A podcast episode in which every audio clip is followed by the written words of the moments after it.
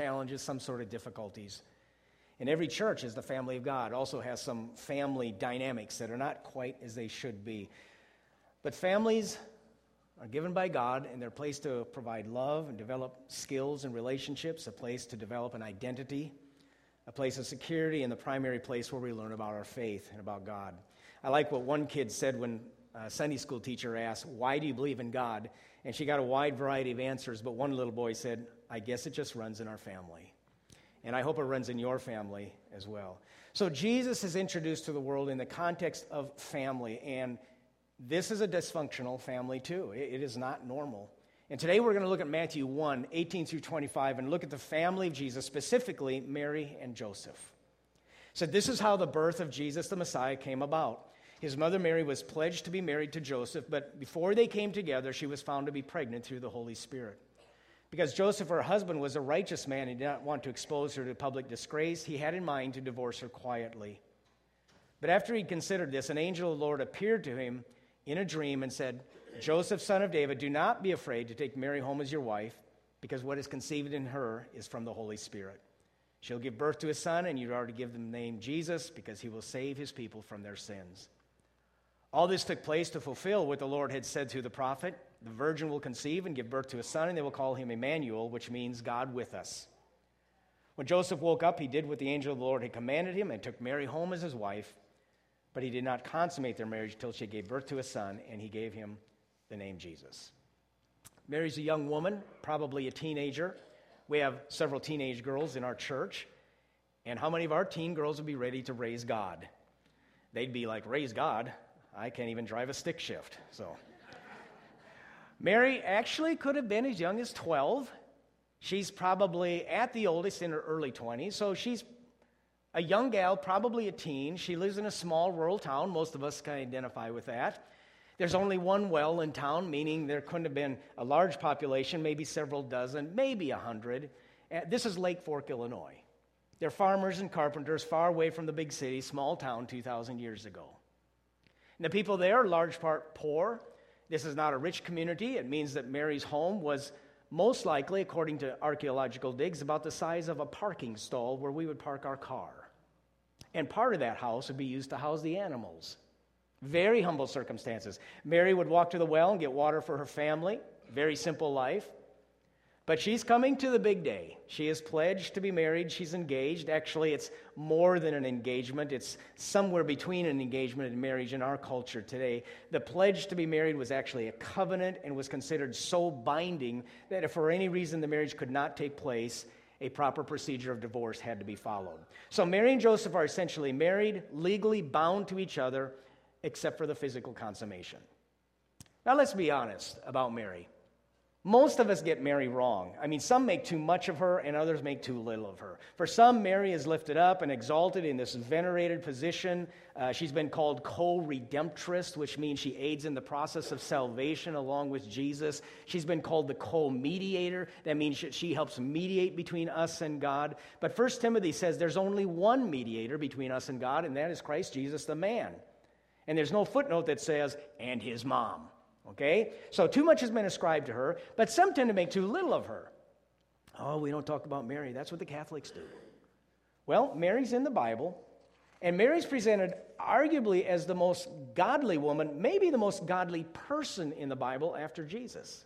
And she's godly from beginning to end. There are stories in the Bible of women like Esther and Ruth and Deborah, and they were godly, but they all had some, some issues.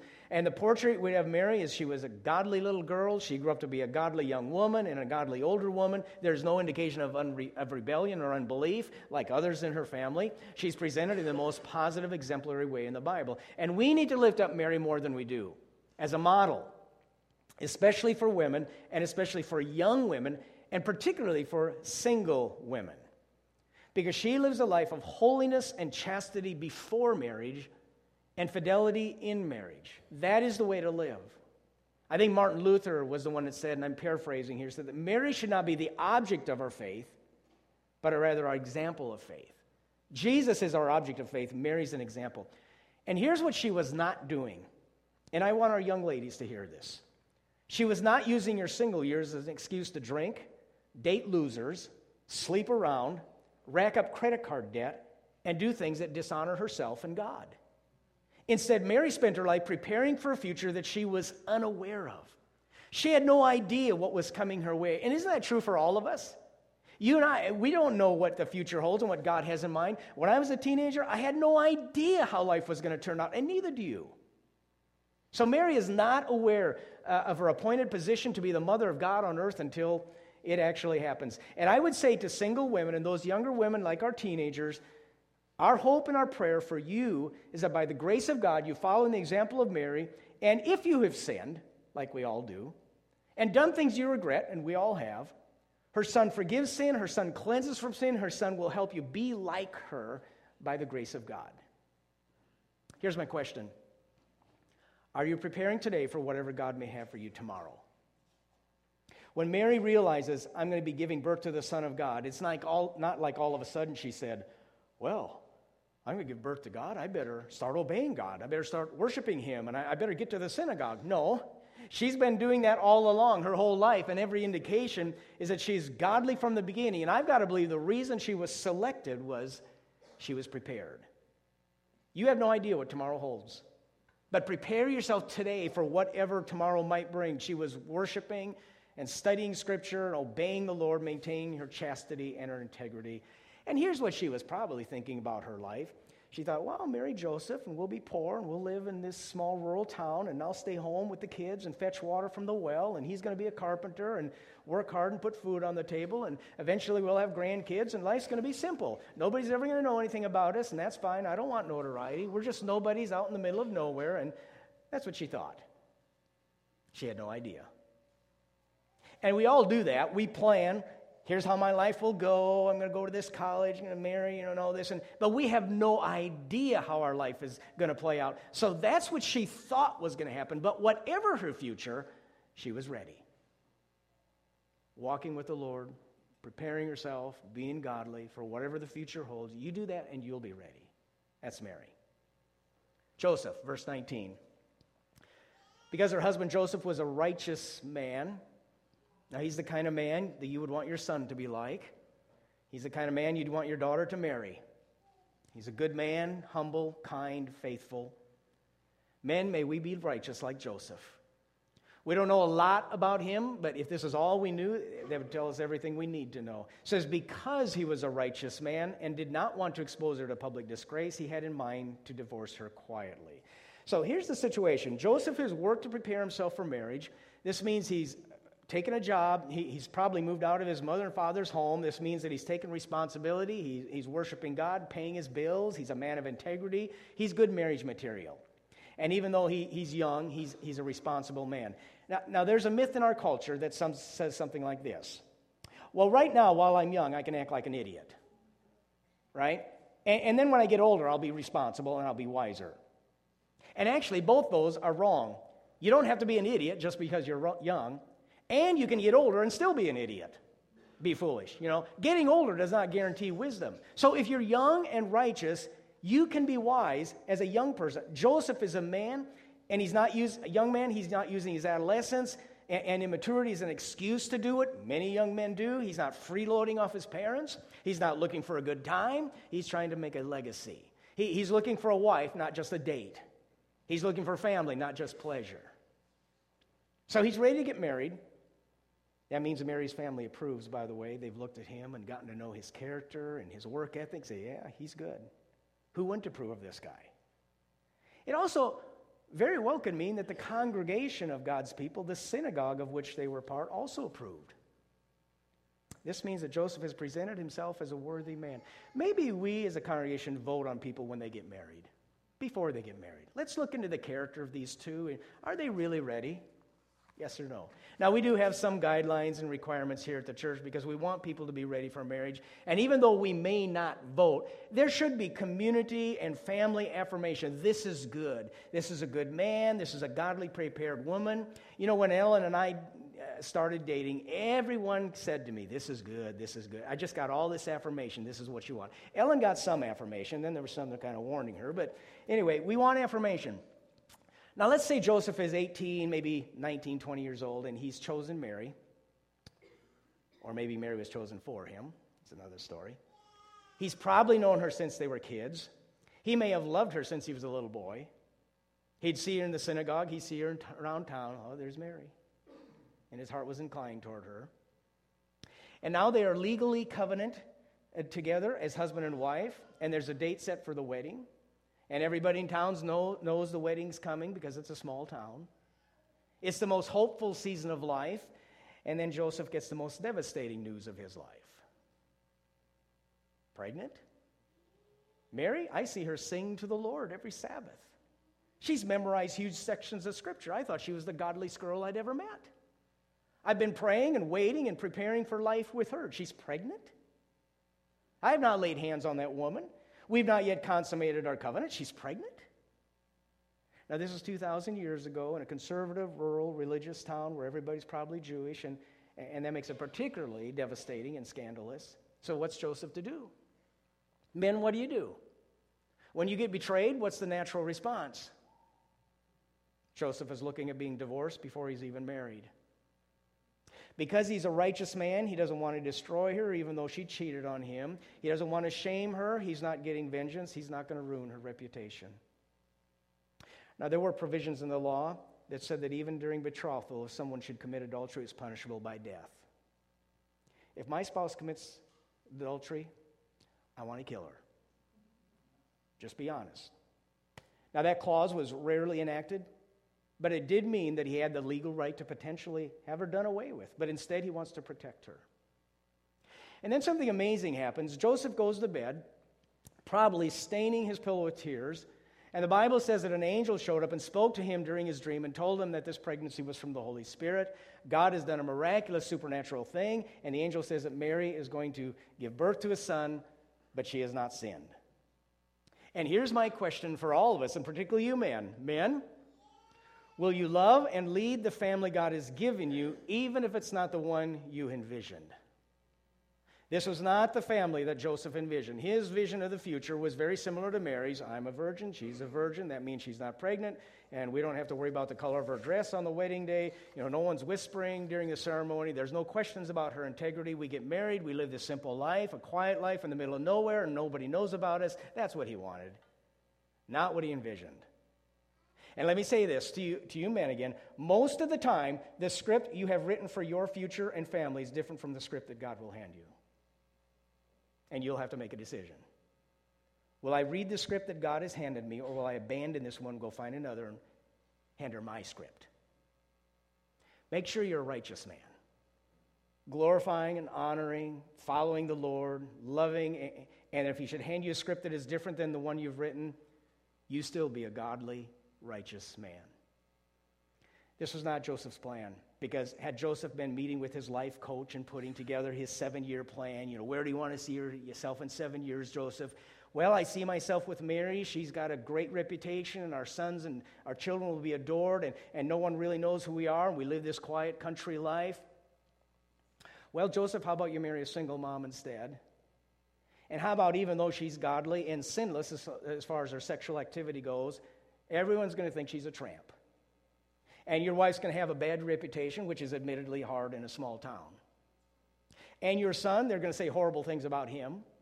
And you're going to be the laughing stock of town because everybody's going to think it's a joke that your wife cheated on you and then you and, and told you that it was from God, and you're gullible enough to believe it, and now you're raising somebody else's son.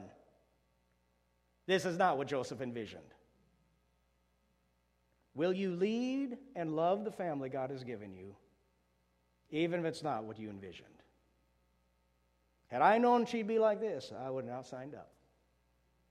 Had I known that the kids would be like that, had I known that they would get sick, or I would get sick, had I known what those in laws would really be like, had I known that the sins of her past would haunt us in the present, had I known that she would betray me or fail me, I would never have signed up for this.